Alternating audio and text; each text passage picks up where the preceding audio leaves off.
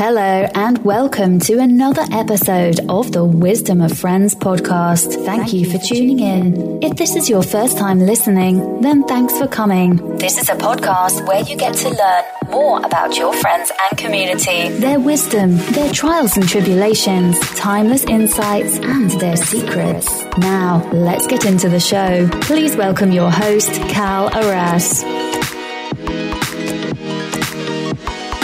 Hello, uh, folks. Uh, welcome to another episode of uh, Wisdom of Friends, and I'm your host, Cal Arras. And in this episode, I'm really delighted to be introducing you to Pat Johnson. Pat is currently an ontological trained life coach in her own company, Pat Johnson and Associates, where she coaches individuals from various walks of life who aspire to achieve more in their life. In 2010, she served as a Toastmasters International's president and chairman of the board the only Canadian woman president in the organization's 93 year history. Pat uh, is truly an international uh, leader and speaker, and she has spoken in Australia, Caribbean, Germany, India, Ireland, Japan, mainland China, and all over the globe. Uh, Pat recently published her first book entitled A Handbook for Building and Sustaining Vibrant Toastmasters Program in Corporations. This is a fascinating episode uh, where Pat and I talk about uh, taking an ontological view of life, which helps you shatter your limiting beliefs so that you can start living life fully and powerfully. I hope you enjoyed this uh, conversation as much as I did. So without further ado, let's welcome the one and only Pat Johnson. So, good morning, uh, Pat. Uh, welcome to the Wisdom of Friends show. I'm really excited and delighted that you took the time to be on this program. And uh, let me start off with how we uh, got introduced through a common friend, Gary Schmidt, who was the president of Toastmasters International in the year 2009 2010.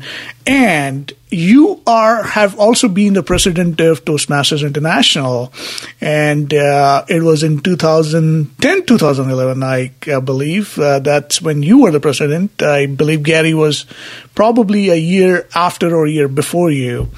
And as president, you oversaw some 300,000 active members from 116 countries, and uh, you know, and I want to get into that uh, your amazing accomplishments and all your career achievements throughout your career. But I wanted to welcome you to the show, and the first question I have for you, Pat, is. Uh, what's your favorite quotation or philosophy that you live by, and how have you applied it to your life? Oh, good morning, Cal. And yes, thank you to both Gary my dear friend, and you, Cal, for having me on the show. Um, I've known Gary for many, many years. So, what is my philosophy that I live life by? Uh, challenging question because I think that's really evolved as I've lived my life. I think when I was uh, much younger and building a career and doing many, many things all at once and multitasking and living flat out. It was, uh, if it's meant to be, it's up to me. And I felt for a long time that if I wanted anything done, I had to do it for myself. But as I matured and grew and certainly developed my career and as we talked, as you mentioned, got involved in Toastmasters, I quickly realized that uh, there's very few things that we do all alone, that uh, we're much more powerful when we work as a team. And I think that probably the last 10 years of my life have really been focused on me as an individual, uh, loving and appreciating myself, getting to know myself, embracing the goofiness that's part of my personality because I'm often seen as serious and there's really this crazy kid inside of me that I love, and I love to have show. So I think that uh, I, I really focus on loving me and all of me, and being really as authentic as I know how to be at this stage in my life. So that that's continuing the evolution of being authentically me which feels like a big assignment for me. No, that is great, and that's it's uh, wonderful that you share that because it reminds me of the Oscar Wilde quote. It's like be yourself because everybody else is taken. Yeah, and sounds like uh, you know you are in touch with uh, you know your own uh, values, your core way of being, if you will, and uh, really clear on the values and the standards and your purpose in life because you really led a remarkable life. I mean, and now that I, uh, you are also an ontological trained life coach uh, with your own company, mm-hmm. and uh, you coach individuals from various walks of life and who aspire to achieve more in their lives. So let me ask you more about this ontological aspect uh, because it's a way of being. It's different from philosophy. It's different from education. It certainly uh, speaks to the who we are as human beings, if I understand it correctly. And I'm a big fan of ontological work. I've done it myself over the years. So tell me more about uh, the kind of work you do now and what what got you interested in this uh, field? Well, uh, thanks, uh, Cal. I'll talk a bit about what got me interested, first of all, because I'd worked in the corporate world and worked in learning and development uh, for my professional career, both as a trainer and then organizing and running learning departments, organizational development, all the training, professional development that would go on in a corporation, and absolutely loved that work for the many years that I did it. Uh, there came a time when it was, uh, you know, I woke up one day and went, it's time to do something else. And so I took all my experience of corporate world and, and the education background and thought I will do some consulting I went off to do some consulting and did some strategic planning in as consultant and found that consulting was not my calling that I found it much too lonely work. And I really craved to have people to work with and not just for but with. And that was a big difference for me. So I completed the contract that I had as a consultant. And then I went back and did some basic training which was going backwards in my career to you know a, a basic foundational skill that I had, and I enjoyed that. But I started looking around to say, what's the next step for me? What will fulfill Pat in her both her own um, personal development, but also give back and provide value to people in the universe. What are people struggling with? Uh, how could I support them? And what would also be consistent with things that I've already done in life. So I came upon the idea, um, actually came uh, through meditation, and I realized that coaching was an avenue for me to explore. So I started exploring that, and I knew right away that it had to have a, a, a spiritual foundation in it, that it had to be holistic, that it had to look at our well being, both physically, emotionally, mentally, spiritually. It had to deal with the whole beingness of a person, and that was really clear for me. And so then I started looking around at what would fill that need, and I found uh, an organization called Accomplishment Coaching, and I ended up signing up and taking their year long program to become um, an accredited uh, ontological coach through them. So I'm an affiliate with them and uh, working with them. And so now this year I also work with them as what we call a mentor coach to train new coaches that are in the process with the company. So it's been an amazing journey with that company and in ontological coaching or ontological based coaching because we do our own work as well as coach. And one of the requirements of the company is that we have our own personal coach. And i i love this because having the background in adult education in the corporate world i really believed that all my trainers the people that were leading the the events or the training sessions in the corporation really had to be current and doing their own work so we stayed fresh and vibrant and excited about the content and didn't get stuck in our own stories and our own stops. And that's what I found in ontological coaching for me was that it wasn't just the process, but it was deeper. It was those hidden blind spots that people get stuck in their life and we don't even know what's stopping us. So it might be that we go to a certain level in our career, but we want something more, but we just can't seem to break through or make it happen. That we always get stuck in the same place. And ontological coaching, from my perspective, allows us to look at that outside of that story, the programming, the things that we were told, the voices in our heads, the limitations that we have that say this is as high as you can get, Pat.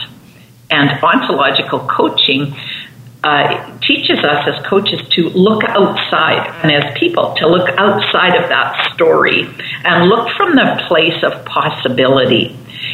If we just let go of all the limitations and said, what is possible outside of the circumstances of our life?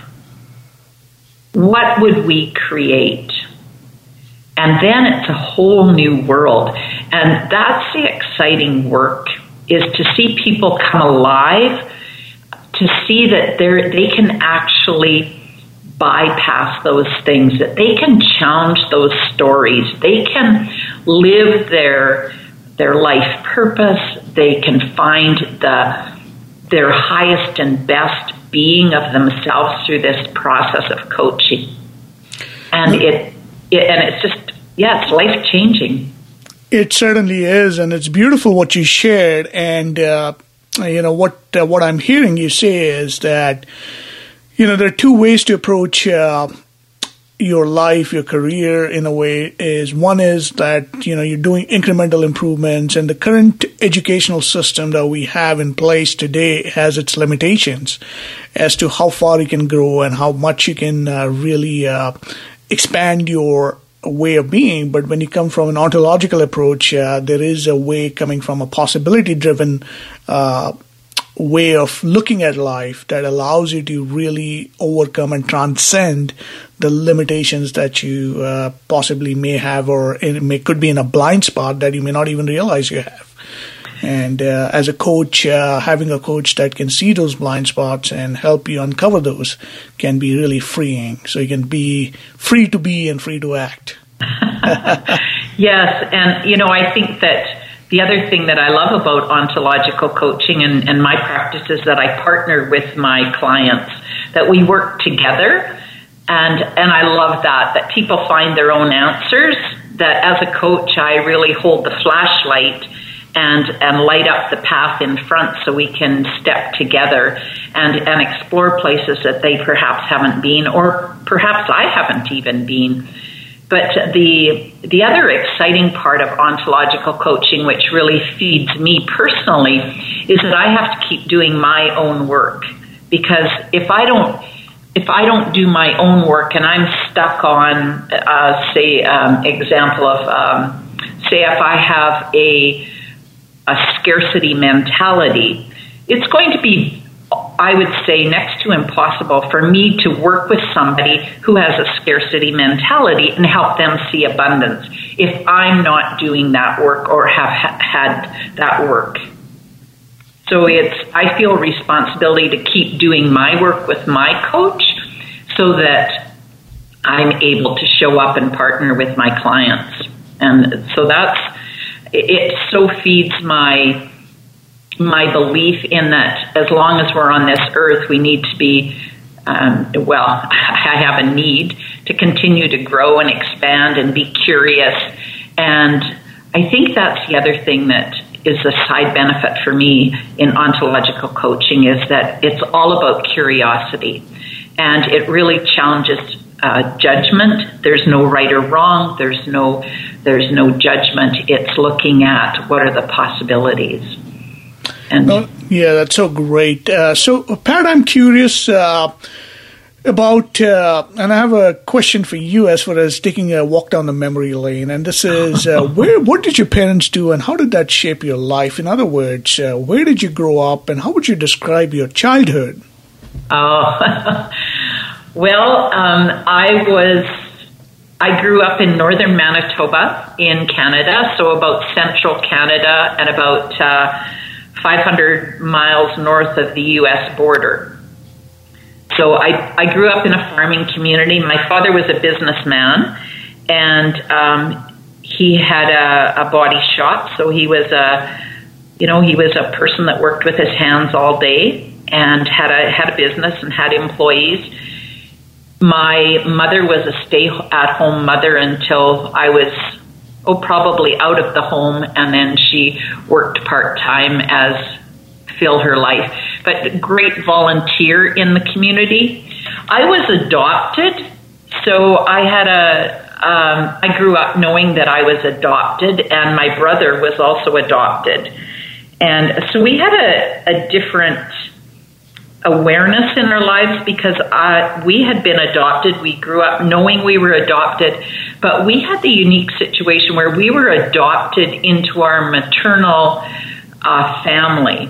So my birth mother uh, gave us, gave my brother and me to her sister to raise, and we were adopted by her. And uh, so I grew up really super shy. I was the kid that sat in the bush, had a hideout in the bush. I was the child that rode in the back seat of the car on the floor because I didn't want to be seen. Um, I was just super, super, super shy. And my brother was the opposite. My brother was gregarious and the life of every room and knew everybody and talked to everybody. So that, uh, and I was like that well into my 20s. Very, very quiet, very shy. And that brings me to Toastmasters because I uh, was actually taking a university course, and my one of my uh, fellow students suggested that I look at Toastmasters, and this was when I was in my early 30s, and I at that time didn't had never heard of Toastmasters, so I looked into it, and I eventually uh, joined Toastmasters just so that I would be brave enough to walk into a room where there were people. So so I came looking for confidence and some self esteem. yeah. So I have, you know, I lived in a in a part of the country that had four seasons, and so I grew up uh, figure skating and tobogganing and playing in the snow and. Uh, we had a cottage at a lake where we lived in the summertime, and my dad drove back and forth a couple times a week to the lake to have dinner with us. And so my mom uh, spent the summers with us up at the lake, which was a blessed time because we had a ski boat and we had all the ski equipment. My dad was very, very good to us. Um, I grew up, a huge part of my life was in music, so I, par- I belonged to a, a drill band. We were an award winning, international award winning drill band and performance, and I belonged to a, a concert band and I was a majorette and I did lots of things in music. I sang in lots of choirs and did, yeah, music was my life and that's exactly what I wanted to do when I grew up. I wanted to go and become a music teacher to make music fun for kids in the school system. But life had other plans. And, and, and I want to get into that here a bit, but uh, let me uh, take a step back here. So you joined Toastmasters, and then you actually went on to become the international president and the chairman of the board, and the only Canadian woman, I must say, for the president of the organization's 93 year history. So congratulations! That's such a major milestone, and you're really a role model for so many others out there. So my question to you: Do you recall? Uh, the first time you walked into a Toastmasters meeting, what was that like? How did that make you feel? I, I remember very vividly. Uh, thanks for that memory, Cal. it was in Swan River, Manitoba, in my hometown, and I had it had been suggested about eight months previously that I attend, and it took me about eight months to get there. It was in April of uh, 1983 and it was being the meeting was being held in the basement of the church where I had grown up in. Uh, it was in the basement, and if it hadn't have been someplace familiar like that, I'm not sure I ever would have got in the building. But I went to the back door where we went downstairs to the study halls, and I I pulled the door open, and it was the heaviest door I ever opened. and in front of me were uh, these dark concrete steps going down to the basement, and I felt like I was going into some abyss. And for fortunately for me, this fellow came around the corner. Um, he was really tall, dark hair, had a great big grin on his face, and he said, Good evening. My name's Joseph. Welcome to Toastmasters.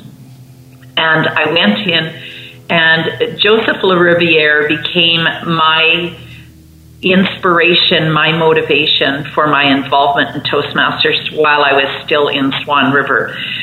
Because Joseph recognized right away that I had a competitive nature in me, and he challenged me to reach the first designation before he did.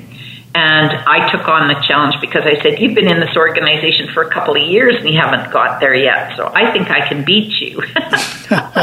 so away we went. And I did. I, I completed my, uh, what was called the Competent Toastmaster at that time.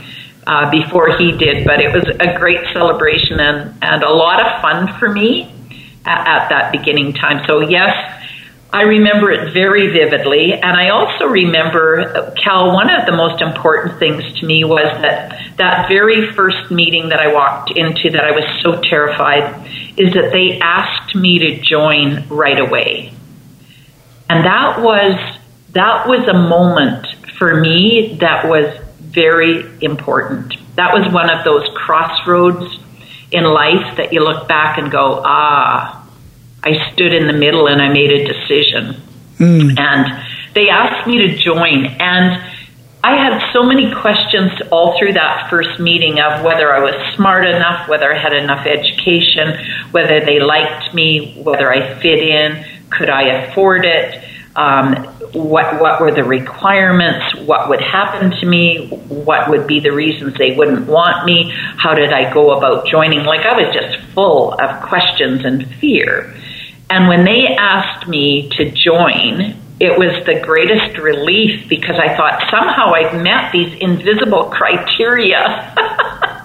and, and, they're going to let me into their group. Mm. And uh, so that was the start of the of the journey. And I I still have my original uh, membership uh, sheet that was sent to me, and it's dated April the sixth, nineteen eighty three and the president of the club signed it at that time and that's when I joined Toastmasters. And I've been a member ever since. And I am probably you know I've told thousands of people this I'm the least likely person to have ended up being the president when I think of the woman who walked into that first meeting so there were a lot of people along the way that supported me, encouraged me, and saw something in me that I didn't see in me at all, but they helped me see it. Yeah. No, it's so great. And so, go, so talking about the music career, so seems like early on you had this uh, passion that was about, you know, how can you make music fun for kids because mm-hmm. seems like that's something that really was an important aspect to your career and what you really wanted to be. So what happened there? Did you pursue that or what changed? You said life happened and there were other plans, but tell tell tell us more about that. How did that journey unfold for you? Yeah. Um, well, I, uh, as I mentioned, in my teens, I was in a band and I played a flute and in concert band, and I was also a majorette in a marching band. I took singing lessons. I sang in lots of choirs in town. My part time job was singing at weddings and funerals in a small town because uh, it didn't matter what church or synagogue or hall you were in. We, I could go and and uh, sing for weddings and funerals and or sing in the choirs. So I did all of that. And then as I got into high school, we started having uh, what we called uh, like folk songs, and we had a coffee house. We created a coffee house in one of the churches because in a small town there wasn't a lot to do. So Friday nights we would have coffee house in the basement of the church, and all the kids would come by, and we'd sing around, sit around and sing and play guitars and all the instruments and have fun. So that was a huge part of my life, and my parents also supported me in going to uh, music camp. So I had the opportunity uh, three summers to go to International Peace Gardens music camp. That was, I imagine at the time, a huge expense for my parents. I didn't have that knowledge at the time, but I would get to the Peace Gardens camp and spend a week there studying. And while I was there, I I got asked by a number of the professors that we were studying with to go to the states and study music. And I didn't have enough confidence to do that. I didn't have the confidence that it took to say, yes, I'm going to head off, I'm going to go to the United States, and I'm going to go to college. I didn't know how to do that, and I was too shy and uh, lacking in confidence to actually ask somebody for help or that that was actually a real possibility. So I let that I, I basically turned my back on it to because of the lack of confidence. I also had an opportunity to go to the Banff School of Music to study, and I went all the way out to Banff, which is in Alberta, so two provinces away, and got to the parking lot and ended up sitting there for a couple of hours and then drove away. Mm. I actually drove away without going in because I actually talked myself into that I wasn't good enough, that I would embarrass myself, even though I'd been accepted. And uh, yeah, so again, just lack of confidence, lack of support, lack of um, people around me that believed I could do it, and felt like I was all alone trying to do it. So I didn't do it. Uh, when I was in my late 20s and early 30s, I still continued to study uh, music, and I then redetermined that I was going to put some effort into getting my degree in music. And I studied with a, a teacher who was 300 miles away, and so I would go in on the bus and do my music lesson and then go back. And uh, continued to pursue it that way, although it was very expensive and very challenging because at that time I already had a 10 year old son. I, my son was born when I was 20. And uh, I continued on the exam route and did my best, and I got stuck in one of the exams that I couldn't pass. And uh, it was called aural musicianship. And it was a skill that I just was unable to develop to the degree that I needed to in, to get my degree in in voice to to do that in the school system. So then I, you know, at in the in my 30s, thinking, "Wow, our voice starts to deteriorate as an instrument at about age 35. I better find something else to do." So in that period of space of time is when I discovered Toastmasters, or it discovered me. And I thought, well, that's a good substitute. So now I sing in the kitchen, I sing in my car, I sing in the shower, and I sometimes sing on the stage. That's so great. So great, Pat. That's so inspiring, actually. So, just to recap, so sounds like I mean, there was this passion uh, about music, and you even had a lot of opportunities to pursue it full time. And you even went to this university, and you sat outside the admissions office, if you will, or outside the school, and you yeah. chose not to go in because you just didn't have the confidence to pursue. And so, yeah. Um, and then life happened with all the different events and challenges. So, and then you were introduced to Toastmasters, and at that point, uh, uh, things just shifted from that point on. So, would you attribute your confidence and self esteem to Toastmasters? Is that where you actually started seeing improvements and started seeing like the biggest impact in who you chose to be from that point on? It was a great, it was another one of those turning you know, one of those pivotal moments in life that really changes your life. I by getting involved in Toastmasters, I started to gain some confidence and self esteem. And then I started reaching out beyond the club and I started going to the district level, which was three levels higher, going to conferences. And that's when I got my first mentor outside of the club. And he really saw something in me and encouraged me.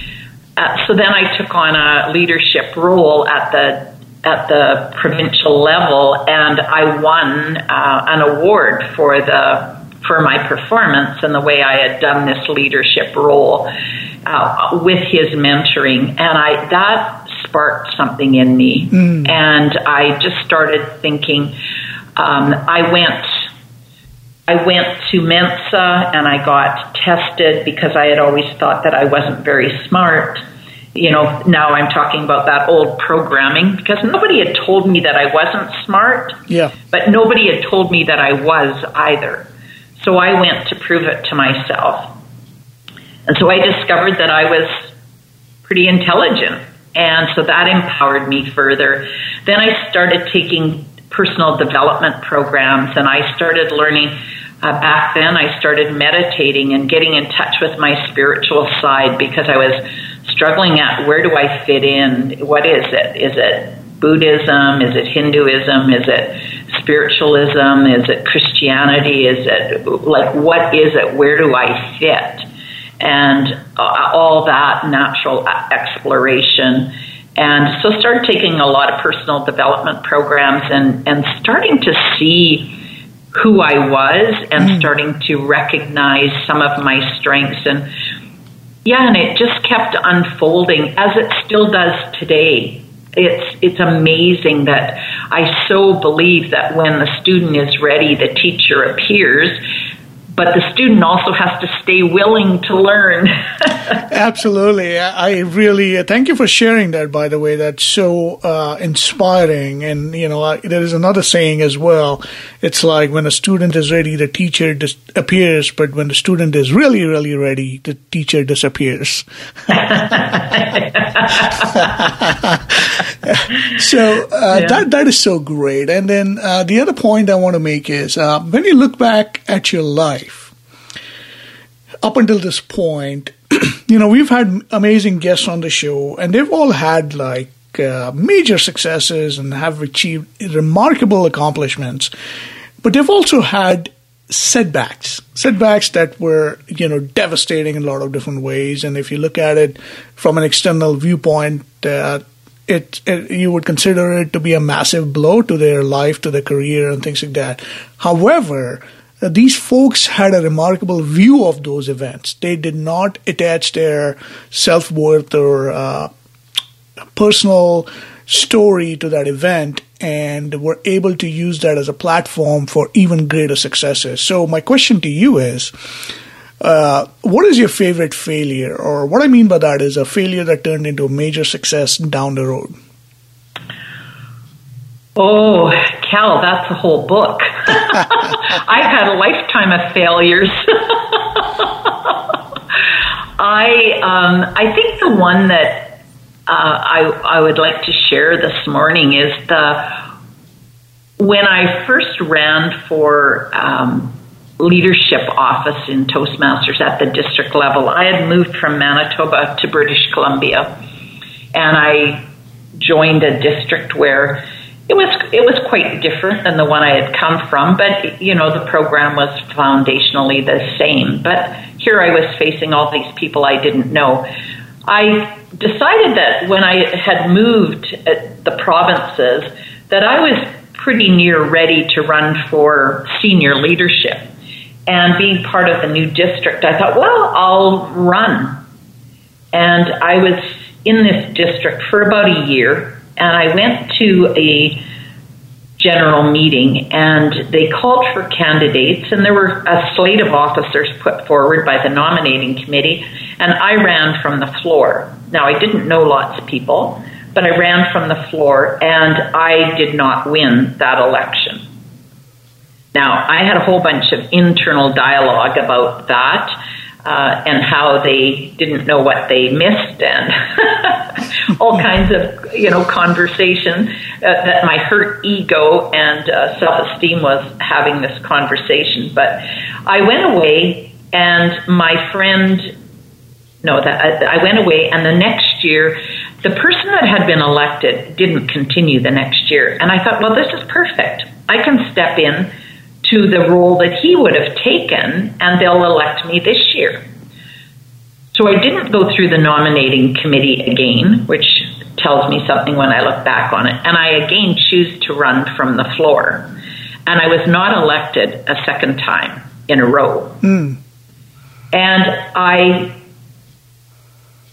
went away and I said, well, that's all fine and good. If they don't want me in leadership, that's good. I'll just go and do some other things. So I went away and I competed and I got really involved in the local Toastmasters and worked and built new clubs and competed in contests and just stayed active at a different level. And I thought, well, I guess I'm just not going to be in leadership. Uh, fast forward about four years, and my best friend at that time was the district director of the district, meaning she was the head of the province of BC and she her team was elected and I was at that conference. And about 2 weeks later she phoned me and she said my marketing person just quit because he had to move across the country. His mom's got seriously ill. She said would you step in? And I said no I refuse. I said they don't want to elect me and so I won't take a gift. But uh, and and she was quite upset. And I said Sheila I'll promise you this next year I will run and I will get elected next year. So I went away and I ran, I got a campaign manager and I ran a campaign the next year mm. and I got elected. So, all that long story to say, in the process, what I learned was that until I believed in me, nobody believed in me. Mm. That it all had to start with me. And not in a selfish way, but I had to believe I could do it, that I could stand up to the nominating committee and go through that interview, that I could present my skills, my knowledge, my abilities, my personality. I could present what I would bring as a leader and be willing to do that. I didn't have to sneak in or stand from the floor and hope I got the default vote. And it was a, such a life changing lesson for me because I think of it probably every week of my life that when I believe in me, other people believe in me. I love that, Pat. Thank that's really, uh, really inspiring. And so that, as you can tell, that brings up a lot of questions here for me. One, one is, uh, you know, we all have these moments and we all have these incidents in our lives when uh, things don't go our way. And then, as you said, there is an internal dialogue, or I like to call it a story that we create around it. Mm-hmm. And, and, you know, at, and we try it again. If we are a type A kind of personality, we go after it, we try it again. And the second time around, if it still doesn't work, now the internal dialogue is just exponentially grown to a whole other level. It's so the question I have for you here is uh, one, how do we resolve or come to terms uh, complete that internal dialogue so we can start believing in ourselves again and really be strategic about what it is and what it is not. What would you say to, what would be your advice in that situation? Oh, wow. I think it's probably different or slightly different for everybody. I think that the first step of change is awareness and so for me, it was to really hear my internal dialogue. And I actually asked myself, who was I being? Or whose voice was that?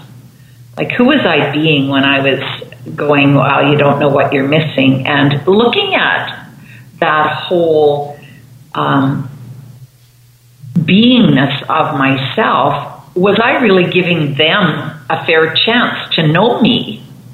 And was I setting myself up for failure, or was I setting myself up for success? And I saw very clearly that first of all, I wasn't giving them a chance to even know me so that they could make a good, that they could choose me. And secondly, I was so frightened that they would see me and not like me or not vote for me. And that I had to be, that I just had to hear that voice and change that voice, that I was good enough, that I could present myself, and it didn't mean that I didn't have flaws. It meant that I was willing to step forward and learn those positions and dedicate myself to that role.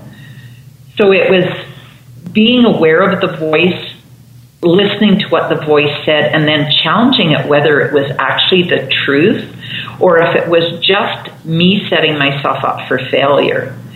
And I saw that there were patterns that I would run away from things because I was afraid of them. And as a result, then I couldn't succeed at them because I didn't stay with them. So it, it was a, a long lifetime pattern that I got to challenge in incremental ways.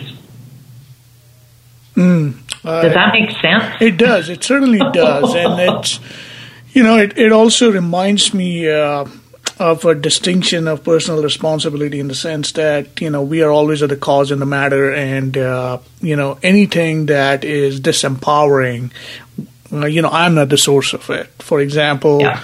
you know any story i've created all the characters i have in my story and they're playing a certain role it's the role that i've written for them and it's yeah. exactly how they're showing up. And the moment I'm willing to accept it for what it is and what it is not, uh, I can I'm free to create a brand new story and give people the character roles that they can play. So uh, absolutely, no, yeah, that's, that's, so great that uh, yeah. you mentioned that. Uh, this uh, shifting gears here, and uh, mm-hmm. you I'm looking at your amazing background in terms of your travels, and so any favorite place to travel? What about this place you value so much? My favorite place to travel is the last place I was at and the next one I'm going to. I like that. That's a nice way to. Uh... uh, you know, there's an old saying that I, you know, an old song. I'm the child of the universe, and I, although I, at my core, I, I am such a proud, proud Canadian, and. Uh, am so proud of our country, and I'm one of these people when the national anthem plays, I cry every time. But um, I really believe that the universe is ours to explore, and I love the intrigue of foreign travel. I love the challenge of it. I love the similarities of people worldwide. Uh, we might have different skin color, we might have a different religious belief,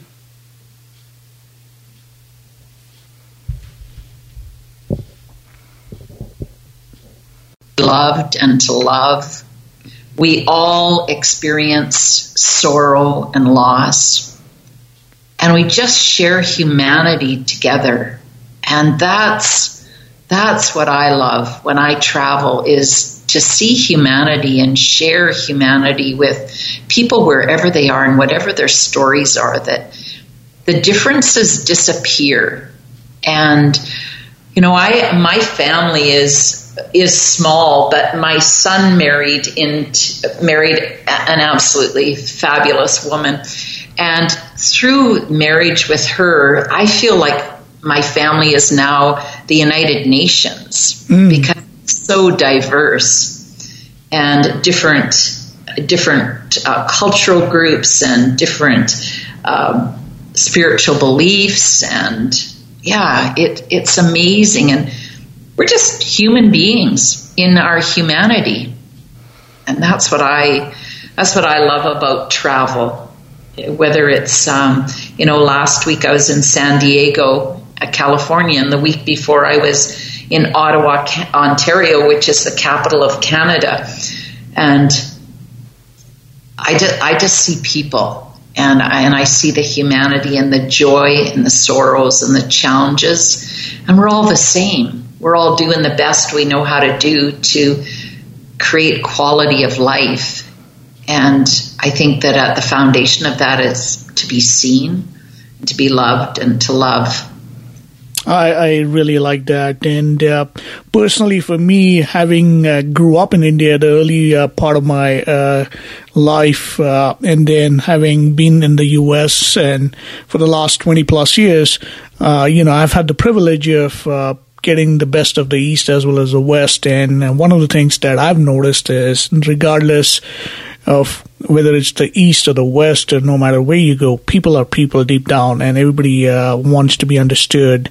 Everybody wants to be gotten, if you will, and they mm-hmm. all, uh, you know, want to love and be loved and make a difference. Yeah. And that's yeah. uh, that's so true, and uh, yeah. that's amazing what you shared. Um, so I'm curious when you uh, at this point in your life, what would you say is your definition of a successful life or a good life? oh, I, I, think that uh, I think of an old uh, story that talks about somebody walking into a a wake or a funeral or, or a celebration of life or whatever it is, and, and, and in this situation, the body was lying uh, there, and they looked in and they went, "Oh my gosh!" she is a mess. And she is so worn out and used up.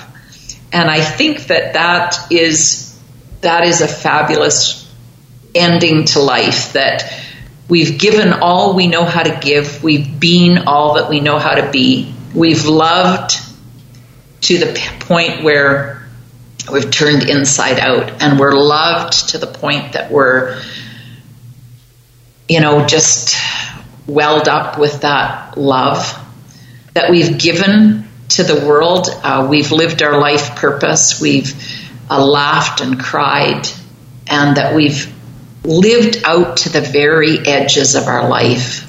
That we've pushed the boundaries. That we've tried things. We've failed. We've cried. We've laughed. We've loved. We've lost. Um, all of those emotions and, and to just take life and just really live it, live and and not to not to hang on not to hang on to the trunk of a tree, but to get way out on the edge of, end of the branches where it's really wobbly and and maybe not predictable. Yeah, walking and, the skinny branches, if you will. Yeah, yeah, to be brave enough to do that and to even find them because sometimes mm. we have to go looking for them.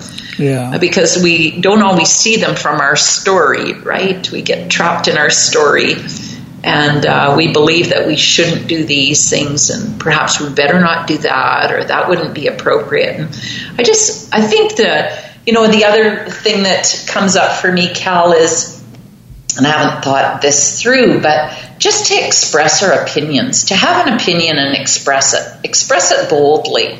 And I've, you know, in the last few years, I've had people say to me, You see everything so straightforward. And I say, I think that's fabulous.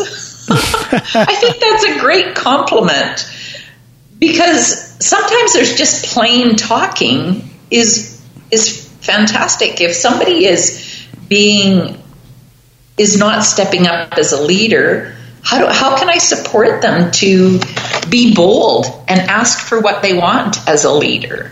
Uh, I could, yeah, I think that that's our responsibility. That's part of our gift. If we've had that kind of mentoring and that kind of support for me, if I just keep that to myself, that's a gift that can be passed on, that can be paid forward and that's that's the things I want to do is care about the people, uh, share what I've learned, and it doesn't have to be done my way at all, but to sh- but to share our stories so people can hopefully identify with pieces of them and go, wow, she can do that, I could do that, and I think that. You know, a number of years ago when I was president, I had a coach. I, I had hired a coach, and she said to me, one of the things that you really want to think about as a president is are you reproducible? When someone listens to you, someone meets you, do they actually think, wow, I could be this? And that's one of the things that I think is a real gift is to be reproducible, that anybody can look at you and go, wow, I want to be what she is or he is. Mm, that's such a beautiful, beautiful distinction and important point there. Uh, thank you for sharing. And uh, and here's a hypothetical question, Pat, for you. If you could go back in time and talk to your young self, what advice would you give her? Oh. I would tell her not to be afraid. Um, I think of, I, I, don't have regrets, but I have some sadness around uh, the opportunities that I was so afraid to step into. And so I would, you know, I would say just trust the gift that comes your way and step boldly into it and and ask for what you want and need early. So I think to you know under all of that is that fear. Fear is the greatest limitation in our life. Uh, fear of all the unknown, fear of those voices, uh, approval, on and on and on.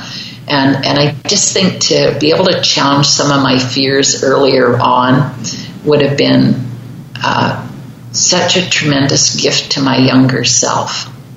Because I think in some cases I was pretty brave. You know, I was a young mom, and uh, I was I was pretty brave.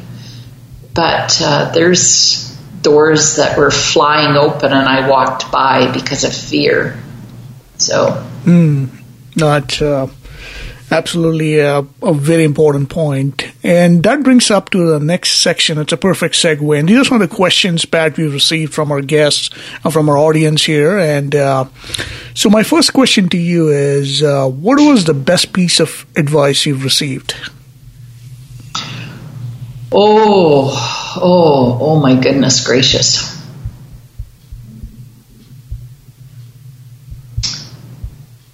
I think probably in recent years it would be to be myself.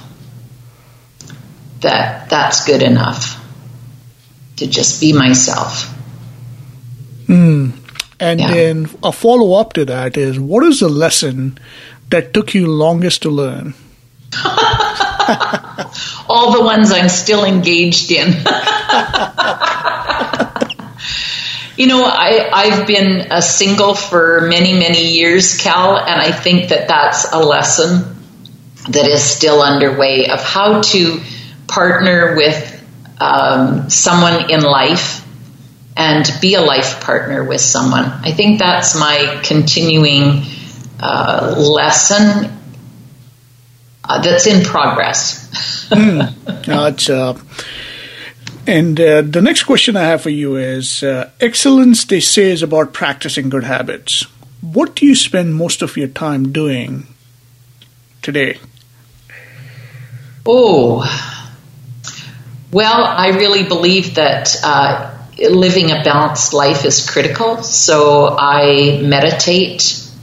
I, for my spiritual, I also read uh, a lot for my mental. I do puzzles and uh, love conversation and debate and philosophical discussions, strategic planning, anything like that for my brain. I walk every day for my physical and um, eat healthy, eat healthy foods. I look after my friends and value my friends very dearly for that heart so I think that, you know, I really look at is my life balanced? Because I have to look after me as a leader and as a, a person in this world to be my humanity and to be my life purpose. I have to have my needs taken care of and, and have that balanced life so that I can show up and support others. So think that you know it's the physical, emotional, mental, um, spiritual parts of me that all need feeding. I think I do a pretty good job of that on a daily basis. Mm, that's uh, that's really great. And uh, talking about books, uh, what books have you gifted or reread over the years? Anything that you would like to recommend? Oh, oh Cal. I've had many libraries in my lifetime. I I am a book uh, crazy person, so I uh, some of the books that I've read many times. Uh, well, first of all, the book that I've gifted the most, I've I've given boxes of these books away, is uh, Stephen Covey's Seven Habits of Highly Effective People. Mm, one of my favorites. Yeah. Yeah, it's such a foundational book for so many things in life, and I just, you know, I when I was working in the corporate world, I always had a couple of of um, copies sitting in my office, and they always went to another home. And I would just keep buying them and buying them. And like I said, several boxes of those books have gone to different homes out of my office. And I still have a copy on my shelf that I refer to and use quotations from it. So that book is truly a foundational book.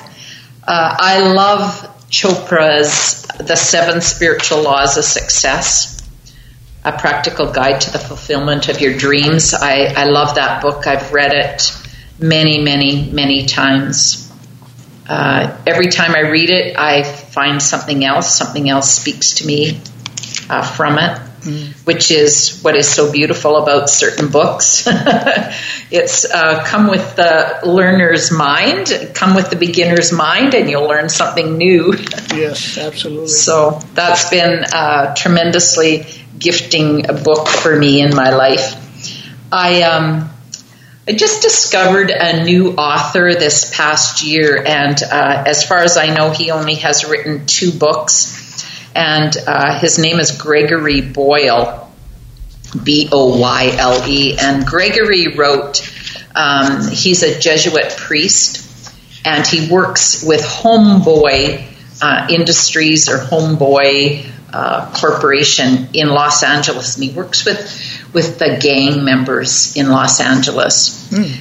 And he wrote a couple of books. Uh, one is Tattoos on the Heart, and the other one is Barking to the Choir The Power of Radical Kinship. And Gregory Boyle uh, makes me cry. He, it's like if my if my heart was a tin can, he, he's the he's the can opener there, he just has a way of opening my heart. And I sit, and as I read him, he um, the tears just pour down my face. There's something about him and how he relates to the humanity of these kids, adults, whatever they are. So that's um, an author that I'm enjoying. Susan Scott wrote a book called Fierce Conversations, and she also wrote a subsequent book called Fierce Leadership. Mm. And uh, I was certified in Fierce Conversations when I was in the corporate world and got my team certified in that training as well. And very, very powerful uh, process, uh, Fierce Conversations. And uh, yeah, that that's great. Uh, and we'll include these in our show notes so people can access it. And if you think oh. of any others, uh, just let us know and let me know, and then I'll include them as well. Uh, now, moving on to our next section, and this is really uh, the we call it the fun section. It's a rapid fire round, uh, Pat. And so, my first question for you is: Are you ready? You or me? fun for you or me? we'll find out. Okay, shall we? Go. so, the first question for you is: Who is your favorite music band? Oh, I I love the Canadian Tenors.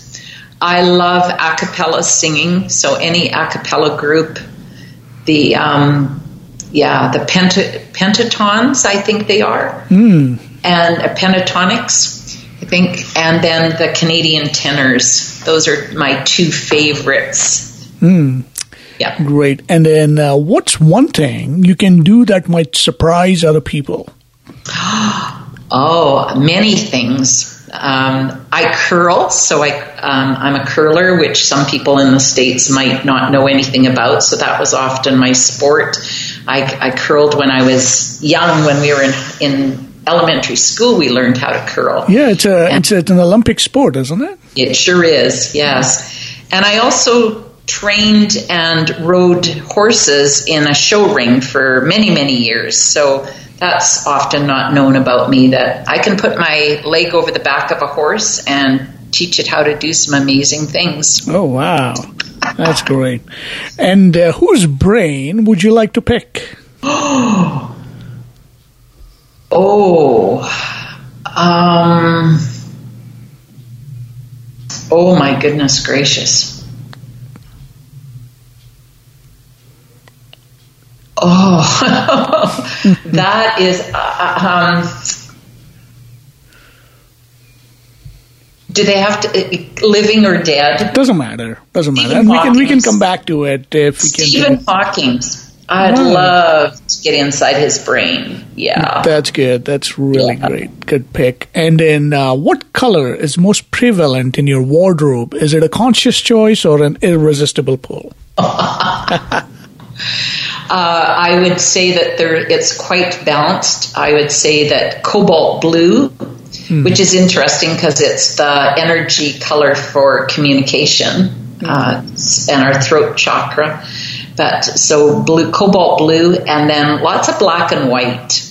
And, and black and white is a conscious choice. The blue is an unconscious choice. Mm. Uh, black and white is unconscious, I think, because uh, lots of travel, so it's very basic, and I can always throw red and blue and yellow in with it as accessories, and then it goes a long way. That's great. And then uh, the next question is Do you believe in magic? Absolutely. And Absolutely. if you could have witnessed one event in history, what would that be? Oh, my goodness gracious. Um, I would have loved to have seen the signing of the papers of the Confederation of Canada. Oh, wow. And our founding fathers signed the papers. I think that would have been breathtaking. Huh. That's great. That's great. Uh, by the way, I had a chance to go uh, visit Victoria not too long ago and uh, really got a tour of uh, some of the government buildings out there, and it is fabulous. The history and uh, all that went in. I mean, it just is uh, mind-boggling. definitely yeah. a treat. One of the things that I did for a hobby for a while is visit state and provincial buildings, like where where the governments were and did lots of that and just thoroughly enjoyed all the history and the symbolism that goes into those buildings is just so brilliant. It is indeed. Yeah. And yeah. then one final question within the rapid or fire round, and this okay. is: If you could have any message of your choice on a billboard, Pat, what would that be?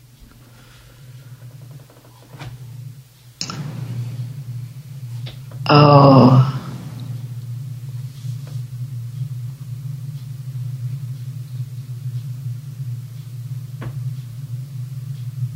Oh goodness gracious! Ooh, I it, it, would be.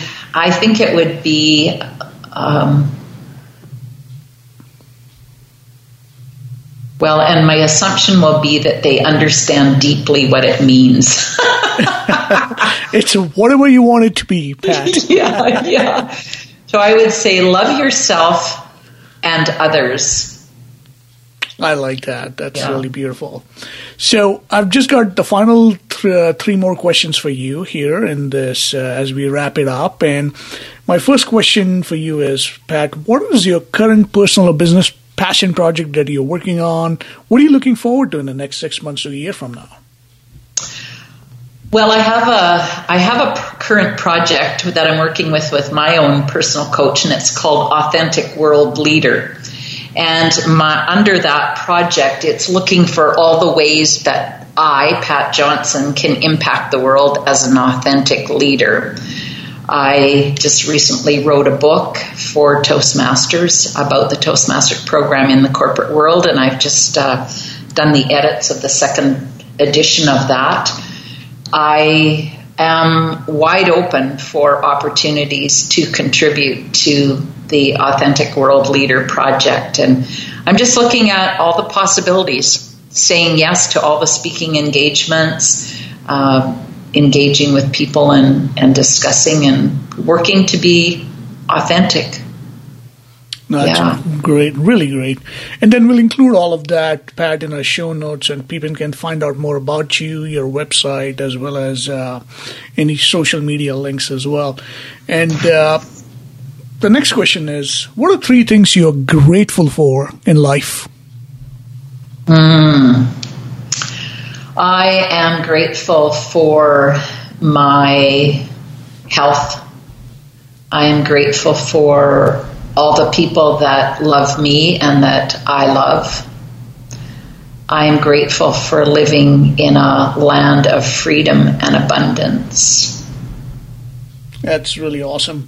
So I want to take a moment, uh, Pat, to acknowledge you for a few things. Uh, the first thing that comes to mind is you know, you are truly a role model for authenticity and uh, based on you know just a conversation we just had people who are listening to this can uh, concur with me because not only are you working towards becoming that authentic leader, but you're always looking for ways to learn and grow regardless of all the accomplishments and all the successes you've had because you strongly believe it seems like there's always a next level. And that is so inspiring to uh, hear that from you. And, and at the core of all of that, uh, what I'm also getting and I, am feeling about you is that you're all about love and compassion and a contribution.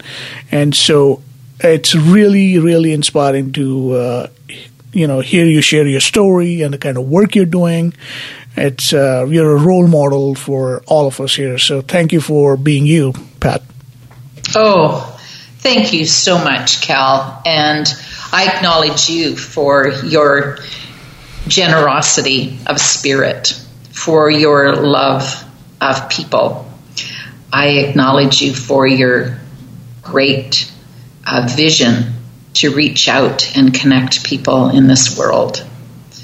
And I just thank you for your contribution. Thank you, Pat. I really, it means a lot and I appreciate it. And again, I really appreciated our conversation today. And for everybody listening, with that, we'll wrap it up. And if you like what you heard, please share. Don't be shy.